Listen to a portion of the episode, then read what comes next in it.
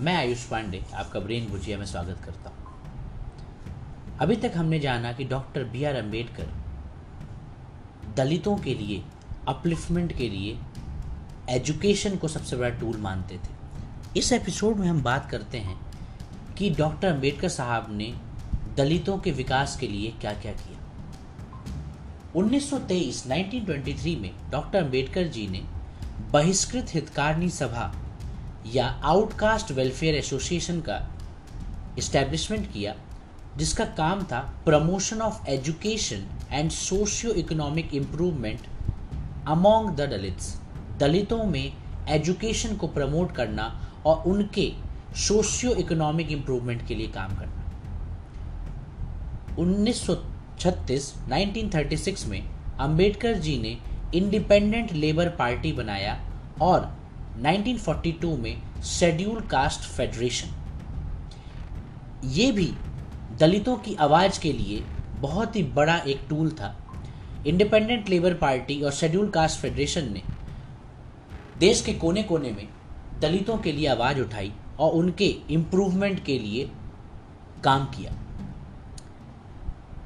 1927 मार्च की यदि हम बात करें तो अंबेडकर जी द्वारा महद सत्याग्रह चलाया गया, जो हिंदू में अपर कास्ट के अगेंस्ट था।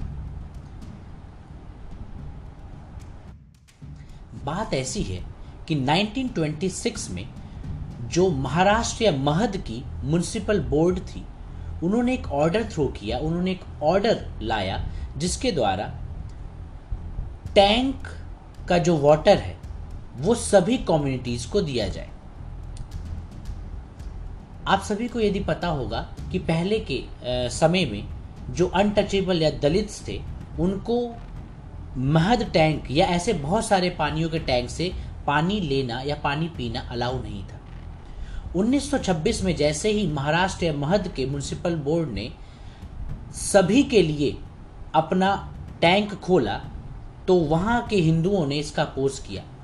इस समय 1927 मार्च में अंबेडकर जी द्वारा महद सत्याग्रह चलाया गया 1930 में टेंपल एंट्री मूवमेंट भी चलाई गई, जो डॉक्टर अंबेडकर द्वारा चलाई गई थी।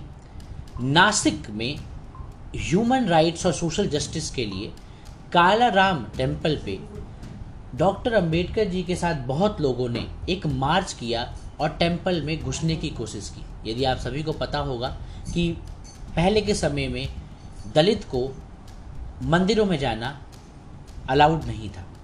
तो ये एक और उनका प्रयास था जहाँ पे जो भी एट्रोसिटीज़ थी, जो भी एक साइकिल्स थे जो पुराने ज़माने के थे, उनको तोड़ने की कोशिश और अवेयरनेस क्रिएट करने की कोशिश कि हम सब एक हैं, ठीक है? यदि मैं इसकी और बात करूँ 1927 25 दिसंबर को अंबेडकर जी ने जो हिंदुओं का एक लॉ टेक्स्ट है, यदि आपको पता होगा, मनुस्मृति। मनुस्मृति मनु द्वारा लिखी गई लॉ की एक किताब है।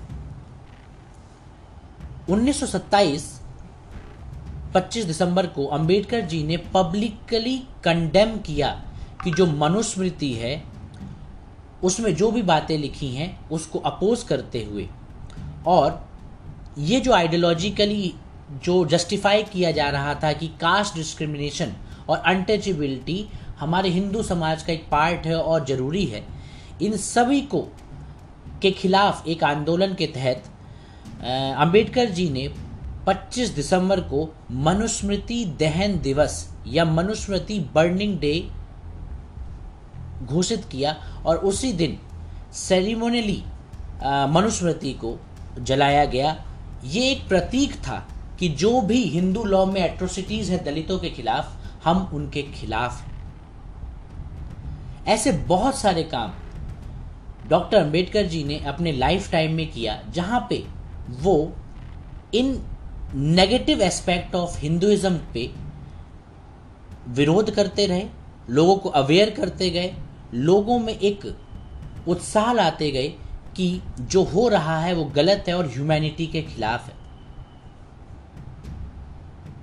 अगले एपिसोड में हम देखेंगे कि लिटरेरी या लिखित तरीके से अंबेडकर जी ने किस तरह से अपने इस आइडियोलॉजी को दूर दूर तक लोगों को पहुँचाया और इंस्पायर किया। धन्यवाद।